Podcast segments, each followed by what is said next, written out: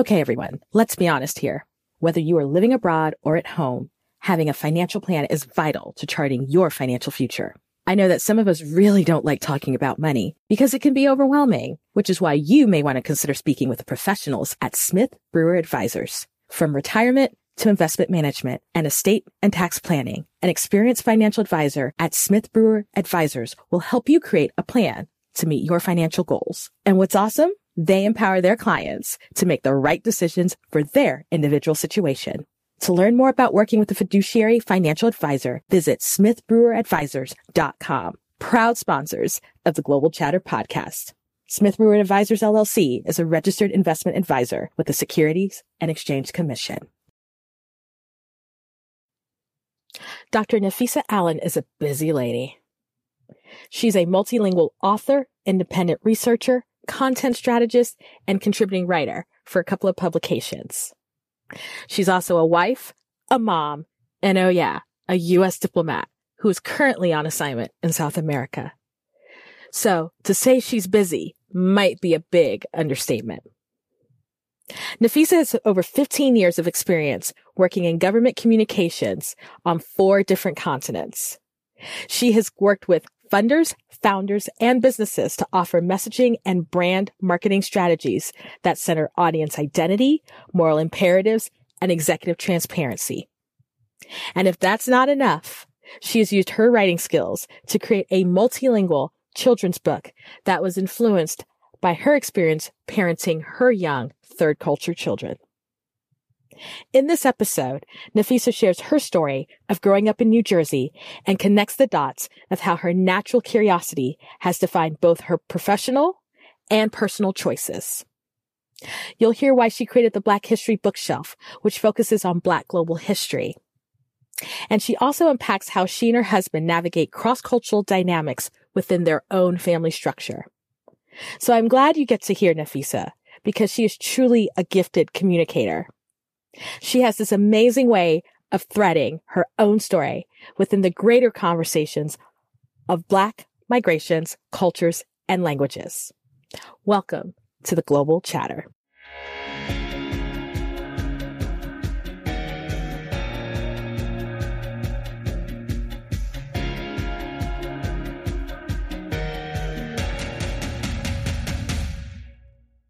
All right, so you are all listening to the latest episode of the Global Chatter, and based from the introduction that you've just heard, you know who my guest is. As she's smiling, we're both up early this morning. All of you know these, right? These episodes get recorded at the craziest times. And so, and so we both happen to be in the same time zone, but nowhere in the same country. So that's, that part's funny. So, Aisa, how are you doing this morning? I'm okay. It's been, it's been a week, but I'm really happy to start my day with you. So doing all right.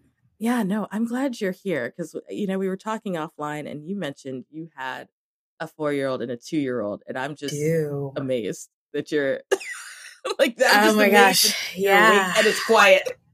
yeah, well, they're sleeping, so I had to like like lock my office door um, before we started because they would definitely come in and be like, "Mama, who you talking to?" so. Right, and and I was like, "That's why we're doing it this early." yes, yes, it is so, absolutely here's uh, you know for people who listen to this podcast they know that this is probably the launching question of everything because we talk about black and brown mo- mobility international mobility. So i like for folks to know get context of who we're listening to. So where did you grow up? Clearly an american but yeah. where did you yeah, grow up? yeah, yeah, yeah, so i'm originally from newark new jersey um, which has a really complex history for anybody who knows the town. And uh, my family's African American from the South, so they, you know, came up during the Great Migration and are from, you know, South Carolina and Florida and Alabama. And um, yeah, the, I guess the international part of me either was born into me or, you know, honed in there because Newark is a really interesting city. It's um, it used to be really uh, I would say diverse but not segregated. And now it is still diverse but relatively segregated. Um, and a lot of that happened in sort of the 50s and 60s. And um, after the Newark riots, people, you know, there was a lot of white flight, and people who used to live on the part of town that I'm from, um, white folks left. You know, they left to either um, a different side of town or to other towns.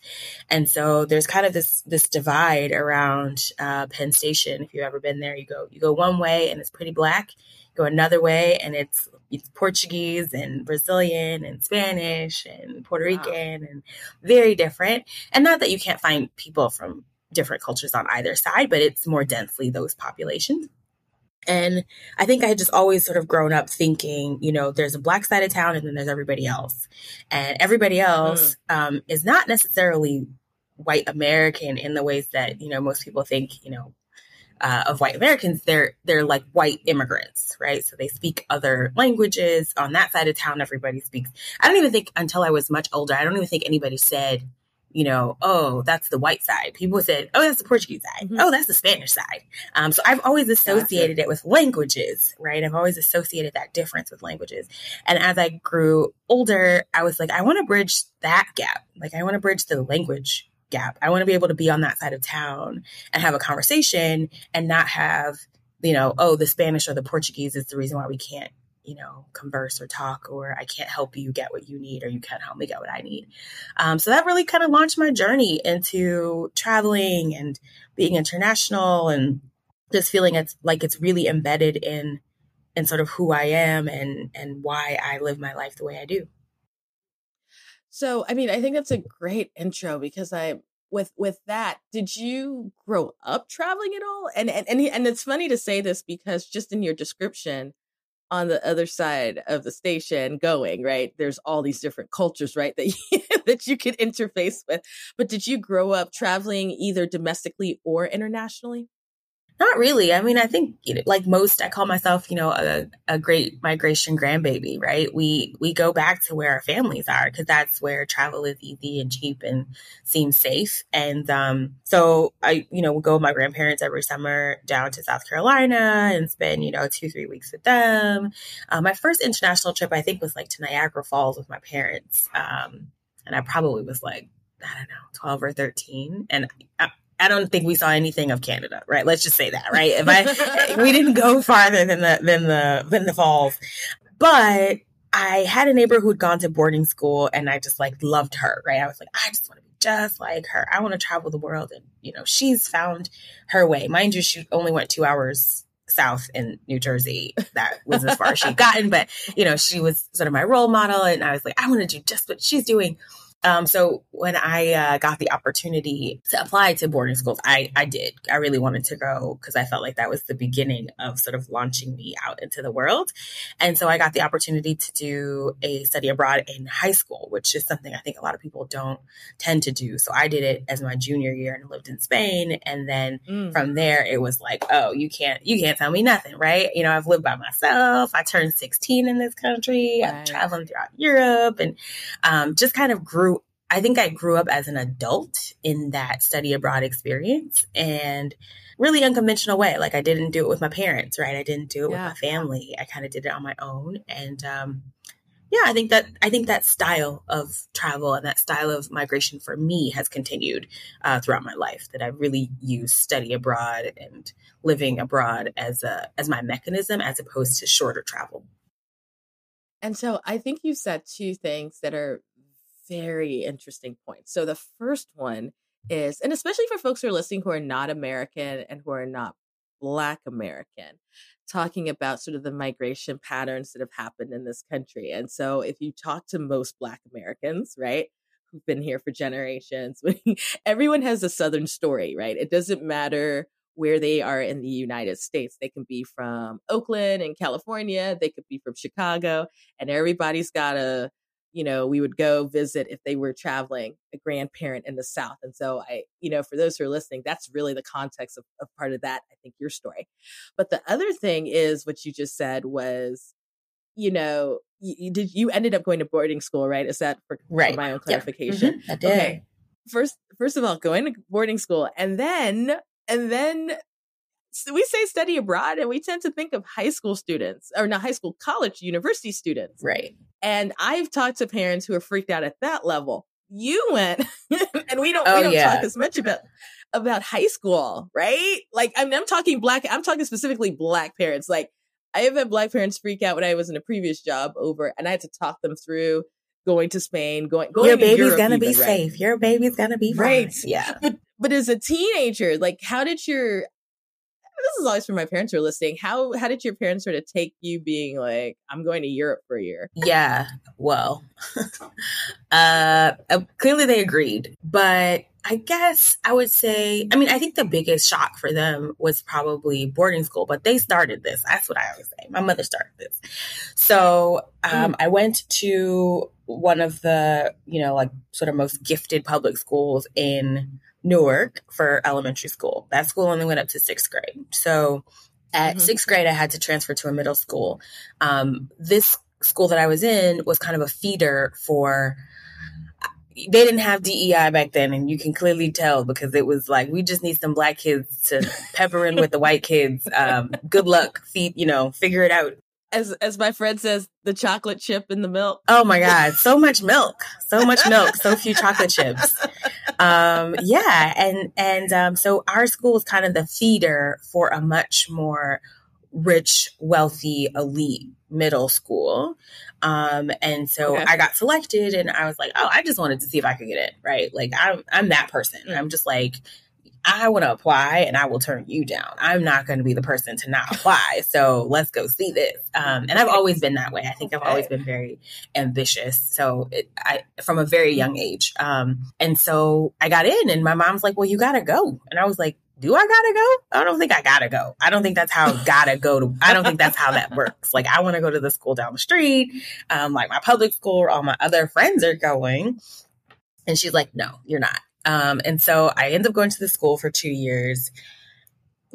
I had, I mean, I, I'm actually writing a, um, a book about this for adults, um, but I'll share. Uh, one of the most foundational experiences that really launched me into the migration scholarship was had there, where I had a history teacher, you know, extremely racist, but probably not thinking that she is right. Somebody who needs one of these implicit bias classes and bias classes and all these other things. Creates a project that says, you know, who's your first ancestor to arrive in America? You can imagine that this is a really problematic class, right? Like, like I feel like as a black child, I was like, is she crazy? What on what history? This is not Howard Zinn's history that she's what? This is not a video podcast, but you I feel at this point the audience. All my hands are talking, my hands are doing things. I turned into a Jersey girl real quick, right? Um it was just horrible, right? So we we launch into this this class and horrible but a life lesson. So I joined this school with four other black kids from my previous school. And this Mhm. conversation had never come up. And I mean, in our schools, like blackety black black, right? We we're like Marian Anderson and you know Right, right. Ralph Bunche, and you know we could name off all the people, right?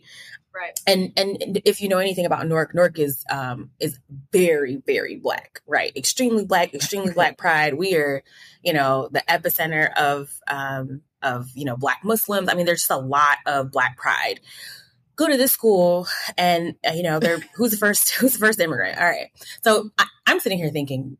Nobody else thinks this is a problem, right? Okay, all right. Well, let's see how this goes. Um, it's gonna be a problem for me, but okay um, go back through my family history seven generations on both sides everybody's still in america right and up until this point actually i didn't even know that i had a white relative because my grandmother didn't tell me that but going through the whole so yeah she didn't say anything her dad's white and she never told me so um, she never mentioned she never mentioned it that's that's a whole other book but this is me in seventh grade and um so I come to this class with all these poster boards of pictures. People I actually know, right? Because, you know, if you know anything about the Great Migration, the generations are short. So, you know, like your grandmother is, you know, 19 when she has her first child. And like it just, it's a very short generation. So these are people I grew up with, I know. Um, and then, you know, their parents and grandparents. And, um, and I go into this class and she's like, but like, who's your first ancestor though? It's like, So for the history teacher, must we discuss slavery, right? Like, must we begin there? Um, but what was eye opening was that none of the other black kids had this problem. So everybody else had a relative. So they were from, you know, the Caribbean or they were from Africa mm. and they were like, oh, mm. yeah, so my grandmother or my, you know, great grandparent. Um, and I was mm. like shocked to be the, you know, the only person in this class of maybe 30 something um, who couldn't identify my, you know, origin ancestor in America. And I felt mm-hmm. extremely excluded, not just from sort of, you know, the American narrative, which I think does pride immigrant stories and does want to mm-hmm. tell you that, you know, your rags to riches story is rags from some foreign country to riches in America. And that's how you see progress. Um, but I also felt very excluded from the Black experience too, because I think I realized at that moment, um, again, very early, right? Some people are having these conversations in college, right? That like Black yeah. is not the same. There's lots of definitions for within Black, and that being African American within Black is not okay, right? I think I, I, I got that, right? It from that lesson that it's okay if you're black as long as you're a black immigrant. If you can identify with a black mm. immigrant story, then okay, right? You're you're part of the narrative. Um, but if you're from slave heritage, we got nothing for you. Um, and that really got me um, really thinking about diasporas and identities and sub identities. And it's very intrinsic in what I do now. So if you read any of my academic work, it's very much about breaking down really large groups that might seem nebulous to everybody else and you might think you know who they are but having conversations within the group to go well like are you the same as that type? Um, and really breaking it down along the lines of migration to say you know it's not just because you're a different religion or it's not just because you live in this part of the country now. It's because your migration route was a completely different route. So your origins your mm-hmm. cultural beliefs your identity is very different um, than someone who who phenotypically appears to look just like you. Um, and so all of that really started very, very young for me. And I, you know, have the vocabulary to discuss it now, but that's after having completed a doctorate degree. I think, as, right. you know, as a seventh grader, I just was like, well, I'll be damned, right? I mean, I didn't know what to say.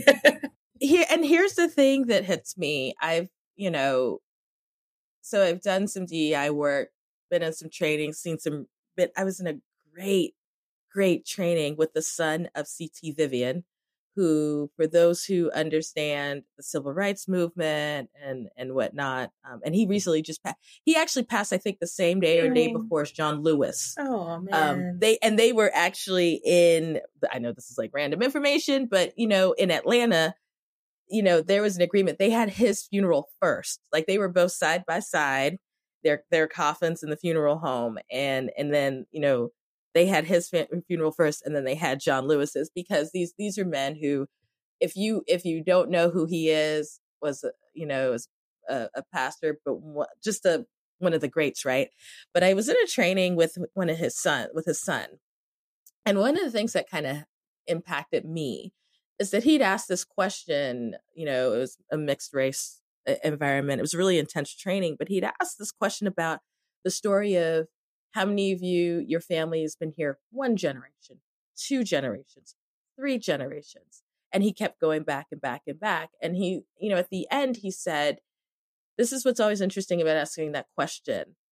Usually by the end of that question, the only people who have their hands up are those who are particularly Black American, right? let's not say African American. Let's say particular because I, you know, my family, my family came in the '70s, so right. we're rather yeah, modern, right? Of course, yeah. But, but but but it's almost always, and and it's only at that time for the first time, I think that some people realize in the room how, just how long, if you are a Black American and your your family has been here for a minute like your family has been here for a long minute. It isn't like, oh, yeah, you just yeah. came, it, right? It is time immemorial, right? It, it is, right. it is as old as this country is, right? And I think right. that's really difficult um, for many people to imagine, especially I think people who consider themselves, you know, blue blood Americans or whatever that means, right? To believe that the people who've been here the longest, the people who have the longest history of America, the people who have the, I think, and, you know, I, I write about this in my book, like the longest claim, frankly, to this country, right, are Black. And not that they're, frankly, that's not even true, right? They're Native, but we could go, we could go on, right? Um, and, but in representation, and in a groundswell of people of color in a room like the one you'd be in, it would be rare to find, you know, an Indigenous American. It would be extremely difficult to do that for historical reasons, right? Um, and so that leaves us, and and I think it is often at that point, in my experience as a young person, that everybody goes, "Yeah, okay." So let's move on, right? Um, because right. nobody wants to tackle his, the history of slavery today. Nobody wants to tackle the notion that those realities for so many generations could be very present mm-hmm. right now, right? That, you know, if we've been mm-hmm. dealing with people today who have a history of mm-hmm. hundreds of years of oppression in their family that they can identify, what are we doing about right. that now, right? It's like, right. oh, that's too big. It's too, it's bigger than me. And, and then you get into the conversation. Well, I just got here, right? My family just got here. My family's not part of that, right. right. So it just becomes a right. very divisive conversation. But what it does for the person who identifies that way is extremely minimizing. It's extremely isolating. Um, I think, you know, to get into that conversation, is hurtful. I will say, I think it's extremely hurtful when that yeah. point realization comes about and there's no recognition or um, do care for the gravitas of what that is and what that means, right? And um, I think we see that in other cultures. We can see that in other places. And part of, again, my research wherever I go is to look for that same dynamic. It doesn't have to be in black skin. Mm. Often it's not. Um, in many places, black people are the new immigrants. So that's not the, that's right, not right. the narrative. Um, but I'm always looking for who, you know, who is the origin of this place, right? Who, who can identify with that today?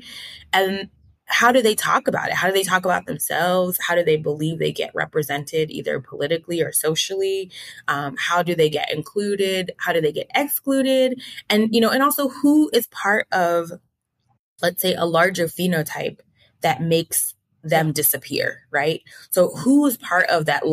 yeah, you know, who's part of that larger group that everybody's going, oh, they're all the same, right? Um, and and what is their experience that's differentiated from this sort of you know, larger, older, more established perhaps group in the history of that country? And then what does that mean for the, the national narrative right? What how do these different narratives contend with what people say is the story of a country? You know that's wild. You were talking and it reminded me of a time i went to um i just had this conversation with someone. I went to argentina and I was in Argentina and I was, you know, looking like me. traveling. Everybody knows yeah, I'm Mexican. I had yeah. a shape, you know, and and um Argentina was actually very interesting. Like the only folks who really stared, I think, were other South Americans, and some of them just thought I was Colombian, so they were just trying to figure out, oh, yeah, you know, which oh, the guessing game. And then the where are you from game. It's going to be offensive no matter what you do. The answer is always bad, always bad. Never play that game. well, the, and the answer is always wrong. But and actually wasn't too bad. When I went the same trip, I went to Uruguay, and they were like Brazilian. I was like, you know what? I can roll with it. You, you know, right? Yeah, we're we're getting we're getting there. But I I just remember having a conversation with someone, and uh, he was Argentinian, and he was like, you know, the way he learned a lot about, and it was interesting. His introduction to sort of the racial history in the states was through listening to music, yeah, through jazz, right, and the blues. Oh wow, which I thought is a right. And I was like, you could tell he's a kind of a very introspective person. Hmm. And I thought that's a very fascinating way to go through the arts. And I thought, you're not wrong. the more I think about it, like how much could be told through, you know, jazz and, and, and some of the greats. But then we just got into an interesting conversation even about, and not to make this a whole side conversation. Oh no, I'm here for it. A little bit about, about Argentinians history because. Oh, they'll tell you there's no black people. That's what I was going to say. You are aware they're Afro Argentinians here. they, and was like, no, I'm like, oh, but they are. If we run that ancestry, some of y'all might be shocked. you might be shocked. Sigh. Well, I mean, yeah. If you know anything about slavery in South America, um, you'll you'll know it's a really complex reality because they yeah. um, they ended you know slavery before they actually ended slavery, right? So they ended right, the import. Of slaves, um, and then and then just sold all their slaves internally throughout South America um, right. at extremely high prices, uh, and and in many ways, Argent- Argentina, you know, for whatever, has that has that history, right? They they in theory quote got rid of their slaves, right? Um, and and many other countries um, had tried, right? I mean, they imported, they did as much as they could to import white folk. They right. were like, can we, anybody, Italy, right. Germany, can y'all come here? Right. Um, we need to whiten this place, right? They believed in eugenics. And so they wanted that. And not to say that there aren't Black Argentinians, because of course there are, but the Iberian yes. way of colonization is through um, miscegenation, right? So you actually control mm-hmm. people by mm-hmm. inter mixing and intermarrying and you you know you try to find a way to control the population by whitening them, but that doesn't mean you erase African ancestry of any kind. Still there. Um, but in large there. numbers, they did, you know, they did sell as many of the black slaves as they could to other countries and they have you know ended up in other places and perhaps have argentinian origins. But it is always fascinating to me when people tell me that there are no black people in the country because i'm like you're lying. I i, I There's literally like where right. I, I I can find them right? Like like just put me just put me in the middle of your capital. I will I will hone in my black beacon and I will find these I will find these folks because they're there. It's like we're always there. There's no place we're not um, it's always interesting to see people who are shocked by, you know, by the presence of black right. people in a country. Oh my gosh, how did you get here? Like the same plane that the other Americans and Europeans get. It's the same thing. I'm so confused. Um, but yeah, I, I feel you. It's been interesting. Um, traveling around the world, particularly yeah. South America, because I don't think they even know their own history, right? I think in many places, that, I think that's a good yeah, part of that's it. Not yeah. that's not what they hear. They go from you know colonization to independence, and then everything else is kind of a blur until now. You right. know, so so Black histories are not common. Yeah, I think that's a great segue uh, into our break because on the other side of this, I want to talk about then your own personal global movement and sort of the things that you've seen. Because if you didn't know, I don't even know if I remember if I said at the beginning, she's in Peru right now. So, so uh, we got to talk about how how she's gotten there and and what she's seen. So we'll be back after the break.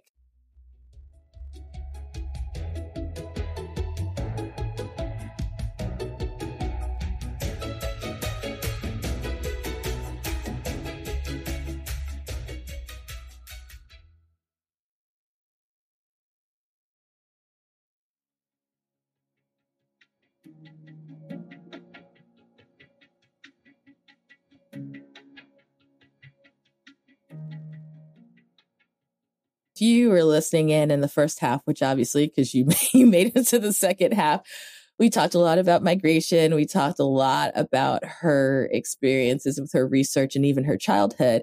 And I mentioned that she is in Peru right now. And so, you know, I probably dropped this in the intro, but she is a foreign service officer. And so I know what that means, aka a diplomat, but I'm to I'm to let the diplomat for the folks who who have limited interactions, which actually for most Americans to be very fair, you know, unless they travel abroad and maybe there's a situation where they need to interact with their US State Department, you know, and the Foreign Service uh, personnel, they don't really think about kind of the work you do. So can you tell a little bit about just what that means to be in the U.S. Foreign Service?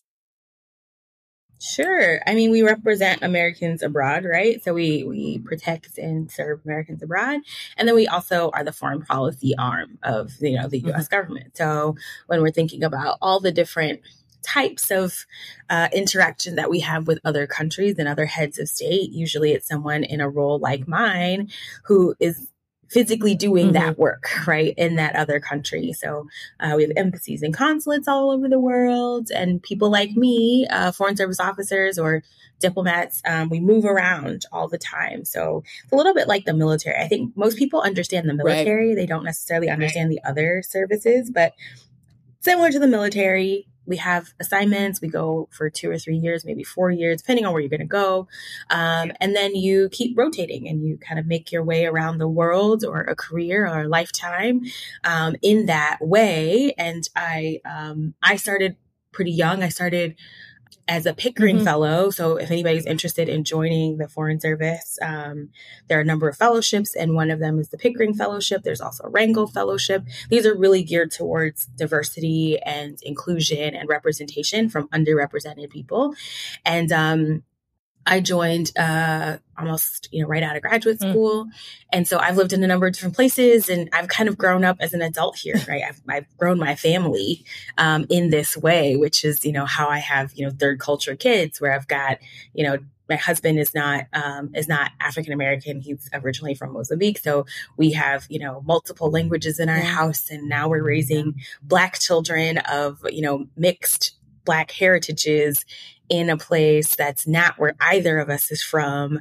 And so, you know, it's a constant, you know, we were talking identities, right? It's a constant conversation yeah. about, you know, well, how are we raising them and what are we teaching them and what do they need to know? Mm-hmm. And, um, and it's very interesting. It's been a, it's been a journey. I have a four year old and a two year old and I got married oh my gosh, I'm going to lose count now. I guess eight years ago, uh, eight years ago. Um, so yeah, over a very long, you know, almost 13 year career, I've, I've actually grown my family. Um, and then in yeah. parallel have done all of my research as well. So every time I, I went to a different country, I kind of picked up a different degree and added a family member. And, and now here we are. here, we are in Peru. Oh my gosh. I mean, and, and I think you've given so much to unpack. And so one thing I, I was just, and I, I thank you for that description, especially about what you do is I think everything that people know about diplomats they see from movies. oh, of course. and it's like you all come in to save the day when somebody is stuck in a place. and you're shaking your head, and I know you don't. Yeah. yeah, there's so many misconceptions. I mean, I think I get people, my family, they're like, oh my God, are you like 007? Do you know how to like tumble? I'm like, I did, nobody said, nobody said I worked for MI6, right? That's not what this is. Um, no, but you're right. Most people only have an interaction when, you know, they have, they need a passport or um, there's an issue when they're abroad. So yeah, most people don't see the whole breadth of all of our work but yeah, you know, we're American citizens representing America abroad, and it's a really mm-hmm. interesting mm-hmm. career, really engaging. Uh, but we say it's not it's not a career; it's a lifestyle, and I yeah. think that's a huge part of my you know my own migration experience, right? Because people will be like, "Oh yeah. my gosh, well, how did you spend this many years in this place?" It's like, "Oh, because I was, I was working. That's how I can do a degree, right? Because I'm going to yeah. be there yeah. long enough." Um, which is not necessarily the same experience because I know there's a lot of folks who are doing, you know, sort of the you know, it's like the black travel movement now where people are, yeah. you know, hopping for a weekend or doing like shorter trips. And, um, and I don't really have that experience. You know, I often tell people, you know, I don't, I don't know how to tell you what to do for a vacation. I'm, I'm right, like. I'm legitimately out of my depth. Yeah. Out of my depth on that type of travel because I just haven't done it um, that long. But uh, for the most part, you know, living abroad and moving and moving your family and trying to set up a life and building a new community for yourself in a new country. I do that often, which is often something people are very intimidated by and are like, oh my God, how do you do that? And once you get there, don't you yeah. just want to stay and you want to move again? And what about your kids? And, you know, how do yeah. they, you know, how do they interact and how do they feel? Um, so yeah, there's a lot to unpack, unpack you know as a as a black person who's an expat who's constantly sort of moving and not affixed in one place right? Because there's also expats who mm-hmm. move and you know you move to paris and like paris is it right? You know you're just there. yeah. Yeah so it's a very unique experience very similar to the military. Yeah. Oh, some of my favorite conversations with families and folks who are in relationships and with children really is that cross cultural piece, right? So we spent a lot of time in the beginning of this really talking about you know, the different narratives and kind of the different streams and sort of Black stories. And so you know, you are a black woman, you are a black American woman, you present as a black American woman, and you, your, your husband, your partner is from Southern Africa, right? And I, I always like to put this out there because uh, people are always interested. Like how I am sure, and this is with any two people you put in a relationship, maybe there are cultural conversations or narratives and, and whatnot. And then you're also a diplomat. Mm-hmm. So that's moving. So what did that, what did that look like for you guys, even before you had kids in terms of, okay, we've got this relationship and I'm, I'm assuming, and given that you just said what you said, you probably met him on a posting or met him doing your research in a, a location like, what did that look like knowing full well that also you're going to leave in a couple of years? Yeah, totally. Um, so we met in India and he was there studying while I was there working. So uh, similarly, he wasn't planning to stay in India either, right? So um, I think this would be different if I had met him, you know, perhaps in his home country and yes. then and then I wanted to leave and he's like, no. Um, but we had both been yeah. travelers at that point and uh, met through a number of mutual friends, all of which it's so funny. We just had a, um, a Zoom meetup with our friends from India over the weekend, and everybody's from a different country and in a different country. um, right, like, you know, right. the person who introduced us is from the Congo. Um, some of our really great friends are from like France and Germany, and they live in Ethiopia now. Um, you know, so yeah. there's some parts of the world where the international community is extremely diverse and really like tight knit even though they're diverse, right? If that makes any sense. Um, yeah, and and uh, New Delhi is one of those places where foreigners just like flock to each other, and it's like lifelong friendships. And so uh, he came out of that sort of friendship group, and he was really excited about it. I think you know I joined the Foreign Service super young. And so I have always had this like interest in like, what would life be like if I didn't do it? Right. So like, I, I think I might have yeah. been tempted even to be like, well, I could take a year off. Let's see how it goes. Um, he's like, no, I love this traveling thing. Where are we going next? Um, and so I think we have that same zest for travel and we don't even now we've talked about, you know, the fact that we have kids, like would we, would we want to live in America for a very long time? Like, would we want to, you know, quote unquote, settle in America, which is weird to say, but also weird to think about. And we're both like, ugh, no. Um, you know, like we want to, we want to keep traveling. And like, even if we were in the States, you know, maybe we'd spend a couple months, but then we'd be snowbirds. So anyway, we have that same, um, interest mm. in travel. So nobody was pulling the other person along or convincing them, you know, oh, you should want to do this. I would say what ended up happening I say it was good for him. Uh, was was my uh, after I left India, my next role was in Mozambique. So um, a number of opportunities had come up that had hadn't panned out, and and then Mozambique came up, and so we ended up going back to his home country, which is interesting because as our families developed, it's, it was so funny. I mean, we had so many issues with the family stuff uh, when we decided to, you know, oh, we're together and we're, you know, com- going back to Mozambique. Because, you know, most of his family expected that he was coming, I was coming to follow him, right? So they thought, like, he, you know, he's got his fiance and they're going to come to Mozambique and they're going to be here and they're going to like make a life here. And, you know, most of them didn't even know that I had a job, much less where I worked. And, um, and it was like, you know, slowly, slowly, I was like, I'm not here for him. Like, if anything, he came for me because he was actually planning to do some scholarships in Europe um, after his, mm. his undergrad and decided, you know, I'll just come back to Mozambique with you. Um, and so, you know, very interesting conversations with his family uh, about the yeah. fact that I'm not at everything and I'm not at all the things grandma wants me to be at. And I'm not, you know, learning how to make the recipes in the back. Um, yeah. and, and I would say, culturally speaking, that was a really huge barrier for us at the beginning because I think he had left uh, Mozambique really young um, not really young, but you know, by the time I met him, he would have been out for about four years. And you know, the way he remembered his family as being like open and they're gonna love you. And I got there and they were like, okay, she's black, but she's not Mozambican. What do we do with her? Right. They have come to love me. I, I will say that. But I think there was an expectation that I would, you know, know all the same things that a Mozambican girl would know about. I mean, there's ceremonies, there's things you got to do, there's there's like rites and just so many scripts to what you're supposed to, how a woman entering uh, a family, an African family, is supposed to behave. And I, number one, didn't care to even know them. And number two, wasn't going to be around to do it because I had a whole full time job and was doing a PhD and wasn't having it. And, you know, there were times when I said to him, I think this would be easier if I were white. I think your family would process that I'm not Mozambican and I don't get what they're trying to accomplish and that I um, am trying my level best to be accommodating and respectful, but I'm not trying to assimilate. And I was like, I think mm. they would understand that if I wasn't also mm-hmm. black. And he's like, yeah, you're probably right. Um, and you know, over time, he did a lot of buffering for me. You know, I will, I will definitely say that. Like, he didn't put me in positions where I would feel uncomfortable. You know, if I was like, I don't want to do that, I don't, you know, I don't, I don't, I, I just don't want to do that. I want to be part of that. That's not what I want to do. He was like, oh yeah, don't do it. Right. I mean, he, he was equally as brazen, I think, about being protective of me and that was that made our lives very easy in in that regard. And then eventually you know they got to know me i got to know them and it was a better um, relationship. And then as we moved on you know we moved to different places. We lived in angola we've lived in south africa we've you know now we're in peru. Um, now we're the unit right? It's just it's the two of us and our two littles. So we don't have the family. And even that i'm like i kind of i kind of miss arguing with your aunts Mean, they would have taken the babies, you know, at least I could be like, argue with me, whatever, but take this child out of my hand.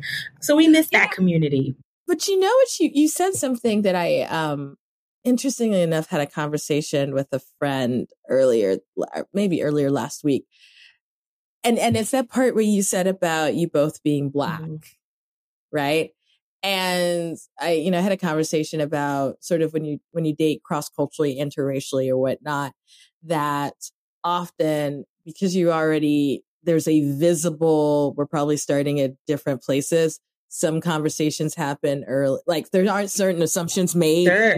well there are assumptions made but there are not certain assumptions made about what you know culturally whatever but it's interesting i and in that case we were talking about if you were black american and black american right and you and i both know being a black american from newark and being a black american from mississippi that's still two cultures that are very different, right. right? But, but because we are of the same race, sometimes we don't have those conversations yes. and, and those, those getting, doing the work because we assume you're black, I'm black. That's what it, it is. Yeah. And, Right. And so when you were talking about, you know, with your, with your fan, your in-laws and whatnot, I was just thinking to myself, I think about it so much when we're from the same country. It didn't even occur to me that you could still have a layer of that even and and obviously they know you're not because it was very clear you were not oh no. but, but, it's funny they still many of them are like she doesn't speak portuguese. I've been speaking portuguese for 15 years. I, but but you know like i don't speak it with the same accent right? And half the time i'm just like i'm right. just in the corner. I'm just you know i'm just I'm the new white. I'm gonna sit in the corner. I'm not gonna talk. I'm not gonna say anything. Everything I say is gonna get ripped apart, right? Like I'm just gonna be quiet. I just tell everybody I don't. I don't speak. They literally, I, literally, there are people who are like, "Oh, she doesn't you don't speak, speak Portuguese." She she has no idea what we're saying. and you're like, "What you just said was no, no." I listen. I just let it in one ear. I let it out the other ear. Um, you know, it's it's okay. I, I think I've learned again when you're in constant adaptation like I am, you pick your battles, right? Yeah. Like they're not trying yeah. to hurt me. They just, you know, they think that there's a certain script to the way that women coming into a family would show deference and would behave. I don't know that script. Yeah. You know, right. I I I and I'm still here, so we're just gonna keep living with each other. um, but it, it's it's interesting. It's very interesting. I think I think you what you bring up is a really interesting point. You know, like I, I tell people, you know, yeah, our kids are black mixed with black, right? Um, and that means they've got They've got two passports. My daughter was born in another country where she could be another citizen if she wants to and chooses to. Um, like there's so many layers of culture, and and I think what is different about my relationship, I will say, bringing it back, is we fight for each other's cultures. I think um, mm. he. There's times when I'm like, I'm not teaching them that, right? Like, you know, we're not going to go into, you know, whatever, you know, crunk music. We're not gonna talk about that. Yeah. We're not gonna do we're not gonna do that. And he's like, oh no, these kids are African American, okay? When they go to Atlanta, they need to know all the songs, they need to eat grits, okay? like that's what we're doing, okay? You're not gonna hide this from them. You know, like he he he loves American culture. He also grew up learning English through music, mainly through rap music and sort of R and B and, and pop music. Like he's a Michael Jackson fan. Most people who meet him think that he's spent time in America before meeting me, and he never had. Um, but that's also true mm-hmm. for many people in Southern Africa, like because you know South Africa is a huge Anglophone giant. You know, much of what they have imported about English is actually from the United States. Um, Black States. identities mm-hmm. are really huge there. And so, like, he'd been picking up and drinking from the well of African American history for a long time. And he loves African American culture. And then, after having lived in Mozambique, um, again, as a scholar, I had thought Mozambique was really cool, but then actually going there and spending time there, I'm like, Mozambique is really cool. So I think yeah. what's different yeah. about us is we we always fight for each other each other's culture right? Like i'll be like hey you know with our daughter you know she should be wearing capulanas which is like a it's like the the traditional fabric. And my husband's like she doesn't need that. And I was like, yes, she does. Because when she goes back to, you know, see your grandma, see your mom, like she needs to know how to wrap it. Like we're not going to have these people saying that I, this American girl took our son right. and like now the girl, their kids don't even know how to wrap a capulana, right? Um, you know, that's not happening. So anyway, we really appreciate each other's culture. I think we try to make it really integrated. We don't have the kids see you know, oh, mommy's doing the American thing and daddy's doing the Mozambican thing. Like they see us just doing sort of this melange of cultures. And like we we definitely work at it. Like my son is doing preschool online um, with a teacher who lives in Portugal because we want him to have a really strong command of Portuguese. Like we're like, I don't mm. want him going back to Mozambique where he has citizenship and feeling like he can't talk to people who are in his grandmother's, you know, plot of land. Like he needs to be able to converse. Like that is his culture, that is his history, that is his heritage equally as it is with mine. And just because my, you know, my job sort of allows me to keep him in an English bubble, that doesn't yeah. mean that that's yeah. true for who he is and who he should be in the world. So um, we we do the work. You know, we do the we do the work you know and and look you're totally right i i love the fact that you said there's an intentionality in what you're trying to do and and and also the fact that you mentioned where your expat migration story is and i've the more I've done this, I, I've learned to not take for granted that everybody knows that there are different types of expats and, and that affords different opportunities depending on where, where you are. Um, but with that being said, I, you know, especially, and you touched on this, but especially the fact that you are raising black children. And, and this is always an interesting conversation I have with most of my, I mean, this is most of the ex, uh, expats who come on here or folks who have a story is what it means, particularly for you as a black American raising black mixed, mixed black cultural children and and what does it mean to prepare the and your kids are little so you've got some time. So i've had this conversation more with folks with middle school and, and high schoolers for the possibility or the potential of them coming to and i can't say returning because they've never really lived here of coming and and living in the US knowing you know you know your upbringing and you as a scholar know the history and the layers to it. What does that look like for you for even preparing them for just this is what it means to be black in the states. Listen, there's no book for that. Um, right. I, you know, I think, frankly, again, you're right. My children are really small, so at this point, I think that really begins with thinking about what my community would be, right? What what would my Black parenting community be? Um, we've actually recent, recently purchased a house um, right outside of DC because that's typically where people go back to when you go back to the states um, in my career, yeah. and um, and we were very intentional. Again, very intentional. I was like, okay, there's a homeschool collective down the street you know the school looks like it's about this many you know people of color versus you know mm-hmm. white or black or asian or whatever. Um you know we've got these number of options like this neighborhood looks like this. I mean it was very like granted i think it, those same things benefit me right? Those same things make my parenting journey easier because i'm not going to have to sit here and go well you're the only black kid in the room right? You know I, I so it, it's as much to their benefit as it is to mine. And so I think right now again, I'm in, I'm interested in cultivating a community where parenting can happen that we all collectively share that burden of you know trying to prepare our children and protect our children in mm-hmm. in a space right? Um, and i looked for that mm-hmm. everywhere. I don't look that for that only in the united states but i look for that everywhere i go. Like you know i'm like hey anybody else got a brown kid who needs to have their hair braided? Like where are you where are right. you? Can we can we do a collective with the with the hair braiding person? So we do yes. this on the same sunday? Um so i'm always looking for that community. I think it'll be difficult you know? Like my husband and i have had many conversations about where we would raise our children and, and if we felt um, unsafe or unhappy with their experience in the United States, where would we go and how would that look? I think we always, again, the type of expats we are, right? We always have an we always have an alternative, right? right. Nobody's right. stuck. And I think that's one thing that a lot of people don't realize about particularly black migration in in the US and other places, right? there's a scholar, her name is Ong, and she basically says, you know, we have flexible citizenship. And she usually uses this in regard to Asian citizenships because many people who are of a certain class and category will have multiple citizenships that they use to get into yeah. and to you know manage certain things right you have your banking in one country, you got your business in another country, your kids are going to school in another place, and you kind of collect residencies and citizenships in a way that allows you to facilitate this sort of transnational experience because that's the best way for you, right? That's, I mean, you kind of, your, your citizenship is a currency. And so I think again, we have to be realistic, right? We've we've often talked like would we send would we go to Mozambique for a time if we didn't feel comfortable? You know, would we go to again, my daughter in theory could be South African, right? Um, like if she wants to do that, would we be willing to go to South Africa for a time because that feels like the best place?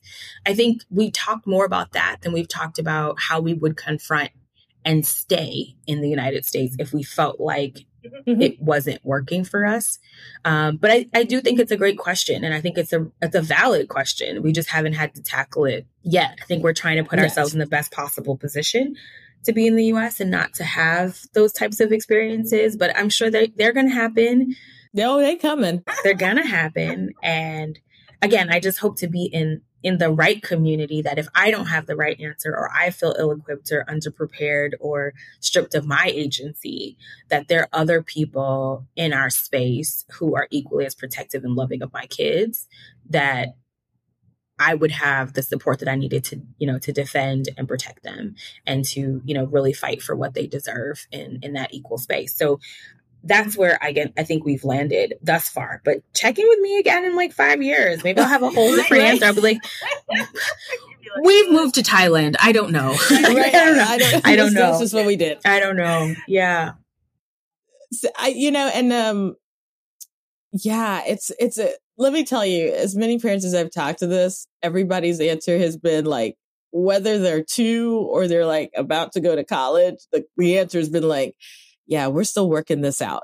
Yeah. like we're working, we're working now. It's a, it's a question that has no answer, right? You're, you're saying, you know, how, how can I protect my children from possible, you know, violence, right? Whether that's emotional, physical, yeah um, you know, sexual, any of that, right? In a world that I don't control, right? That's what that's right, what we're right. saying, right? Like, how do I put them in the best possible position to defend themselves and to be safe and to make safe choices in knowing that no matter what they do, they could still be victims and they could still be blamed for their mm-hmm. victimization. How does a parent, right? I mean, there's no good answer for that, right? I mean, there's right, no good answer. Well, and I think also, and this is me speaking as a as a I guess you don't stop being a TCK. I know. but this not. is me speaking as someone who is a TCK is that what's very interesting for me is that and we don't know what your children might decide to do. They may decide to go to, if they want to go to uni, they may go in Europe, they may go in Canada, sure. they may go somewhere else, sure. right? They may stay in, on the continent. But like, I just remember, oh crap, I don't really know the mores when I got here for college because also you know, we're talking about the greater country, but even within different black communities, because once again, they're black mixed with black. Right. But that black mixed with black isn't a black that grew up here. and to be honest with you, you know, I think one of the things that I really tackle in a lot of my work is you don't have to fit in, right? Right. You don't right. have to. I think, you know, we do, especially in the black community, we do, I think, overvalue fitting in sometimes, right? It's mm-hmm. like, well, you have to have already known the secret handshake um, to come up in here, right? Which is which is laughable, in fact, because even the idea of like you know African migrants having been part of you know Black American history, African American history, right? Like we've got Mark, you know, we got Marcus Garvey, we've got people yeah. coming, you know, Langston Hughes spent a good chunk of his uh, adult, you know, young adulthood in Mexico because his dad moved to Mexico. And so like he spoke Spanish fluently and lived there, right? Like there's yeah. so many stories of like black people in motion who like fit in or didn't fit in in their day, but are like epic and amazing and like you don't have to, right? This whole like idea that you must assimilate to some like overbearing, overarching culture that frankly none of us, none of us are, right? That prototype of like you have to be the black that looks like this kind of black and does this kind of black. I don't even know who that is, right? I mean, I've never met right. that person. Um, so constantly pegging ourselves to our safety and our emotional well-being and our uh, you know, our psychological inclusion to a fiction is problematic, right? It's extremely problematic. Yeah.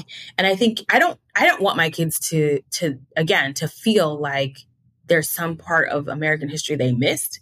But I also I mean yeah. maybe well I will say I don't, I don't value that, right? I, I, I, don't value that proposition.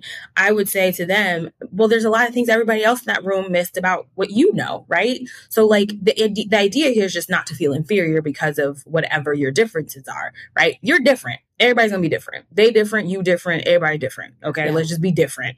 Um, but there's no value judgment on different, right? There's no value judgment on that. Right. Um, and if you feel like you're in a space where you're unsafe or you're not valued because of your difference, then let's talk about that because because there are other spaces you can be in, and you don't have to be the educator in every space that you're in.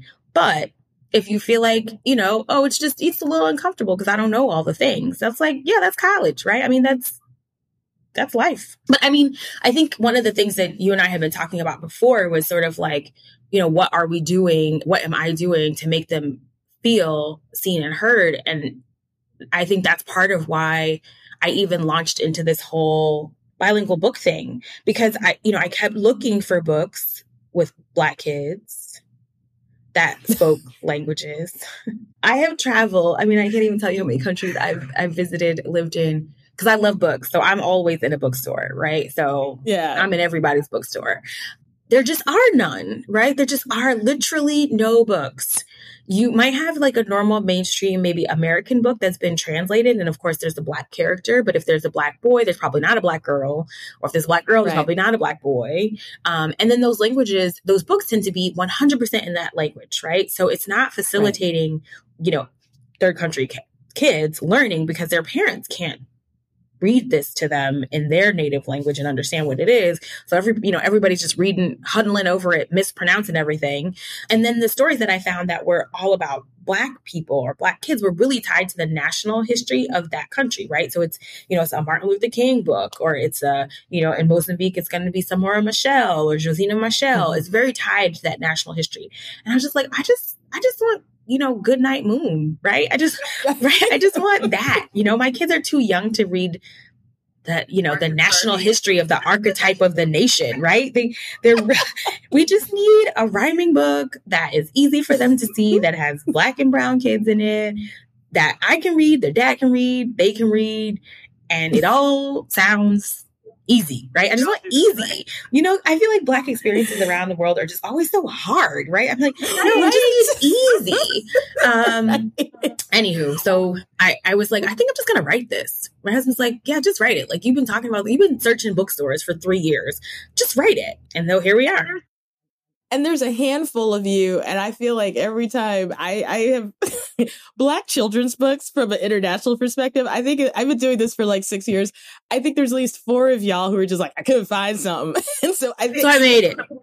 So if there's an if there's anybody else who's made it who's made a book holler at me. We need holler to have a, we need to have a, a book exchange with some brown characters and some t- languages you know what? And I think I'm going to put it on the website because you're talking, I'm going, uh huh, uh huh, uh huh, which is why when I, when, you know, when you and I connected and I saw you did Black History Bookshelf, mm-hmm. I just thought this was so brilliant because I think this ties everything we've been talking about today in terms of identity, reading, understanding stories, or whatever. That you have created a platform, and I know it's a labor of love, and I know it's labor. It is a labor of love. You're totally right. But, but you know, going on there, and I love the fact that you broke up books by region, mm-hmm. and that someone could go on and and find stories of of you know at least we're now talking at least mostly adult yes, books yeah, right but yeah, find yes. stories and and experiences and from across the world and so i imagine with you and me kind of circling similar spaces that people were probably asking you questions or they just wanted resources and where they could go and there's it's hard to find that curated list to be honest yes so black history bookshelf started because again, I'm a scholar, right? I, am in everybody's bookshelf, yeah. uh, bookstores. I'm in everybody's library. I've read books nobody has ever heard even exist um, right. about places nobody has even seen on a map. You know, I, I, tell people like for my birthday a couple years ago, I went to Sao Tome, and people were like, "Where is mm-hmm. Sao Tome?" And I was like, "I'm in Principe, right? No. right? um, it's a you know it's a Portuguese ex Portuguese colony off the coast of right. So I have just had a really rich literary experience and buy books and actually like I love sign books. I'm just I just love books. And um yeah. and so people often come to me about, you know, their travel experiences and the things that they want to do and where they want to go. And again, my my circle is predominantly African American and so they're very curious about how they will be received when they get to places and they want to know like the what is the black history so that they don't come there and trample on it mm-hmm. in some way. And so I was like, you know, let me let me put this out in a place where anybody could find it. And so blackhistorybookshelf.com is um is really it is a labor of love because we don't we don't really advertise much and we don't, you know, try to monetize. Um, I've been working so much on uh, my book with like Xavier the superhero that I just really haven't focused on trying to monetize that site. But it is rich and it includes a breakdown of um, books about Black histories. So we're pretty much all nonfiction. There's one book, there's a Wole Soyinka book, which is a play that we've included because it is like so epic if you're thinking about Nigeria and, you know, what it means to be in West Africa at that time. Um, but it's all of these nonfiction books about the history of Black people in different places around the world. And it's, you know, their internal histories, their migratory histories, their sub histories, you know, biographies of people of importance.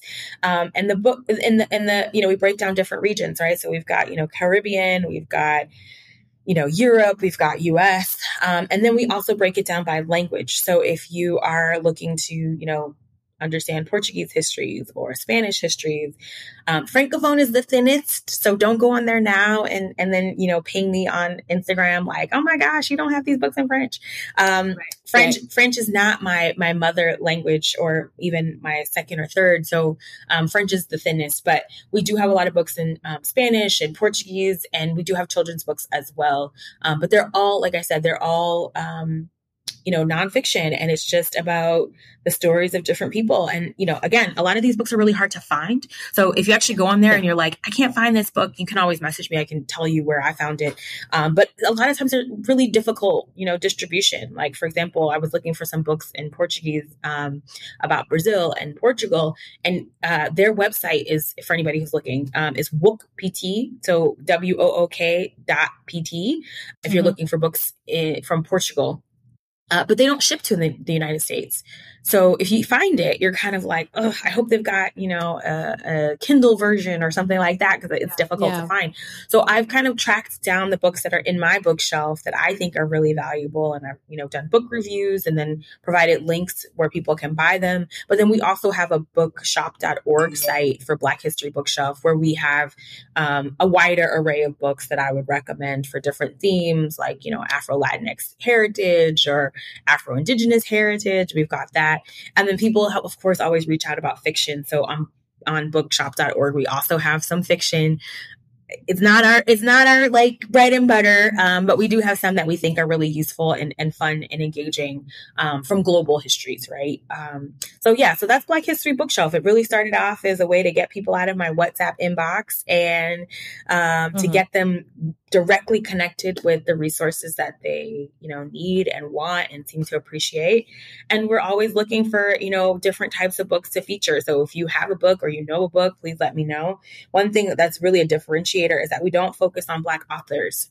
Um, so a lot of people will come thinking oh you're looking for black authors from these places. And i'm like no we're looking for Black histories from these places. And often they're not written by Black people, um, but they're really good histories and they really dig into, you know, the narratives of Black folk in different places. So that's Black History Bookshelf. But then uh, that's where I kind of discovered the problem of not finding children's books, not finding enough children's books, and, and then went off and wrote uh, Xavier. Well, I think you've taken us full circle. We've been around the world. Have. We have. It's been a wonderful conversation. We kind of stayed south, but we went around. we went around the world. Oh my gosh! Thank you for coming. Thank you for on. having like, me. I, it's been lovely. I, I, I feel like you dropped some history lessons, some identity lessons, some parenting lessons. all throughout this whole I, tr- I try to be a giver, you know? No, you uh, know, and you gave, good, good. and you gave. and we will say you gave you know, with every guest that we have come on, I make sure that we have your contact information, sure. like to your sites in our short, in our um, show notes. And so if you're looking for, especially as Naisa was referring to the Black History um, bookshelf, if you're also refer, uh, want to get contacted through her website, we're going to have that information in the show notes. We're going to have it on our website. We're going to have it on our YouTube page because as those of you who do follow, we do put this information and we put the episodes up on YouTube. And so you can find her and reach out to her as busy as she is. I will answer. I will answer. Maybe at odd times of night, but I will answer. Because as you heard, she has a four year old and a two year old and a very busy yeah. job. So, yeah. so be patient is what I always say. But thank you again for coming on. No problem. Thank you for having me. It's wonderful to be connected with your audience, and uh, I appreciate your time. You've just listened to an episode of The Global Chatter, which is hosted by me, Amanda Bates. It is edited by Stephanie Ficcio. Don't forget to subscribe to The Global Chatter on your favorite podcast platform. You can also follow us on Instagram at The Global Chatter or stop by Twitter and find us at Global Chat Pod. If you have a question, want to subscribe to the newsletter, or are interested in sponsoring, visit theglobalchatter.com.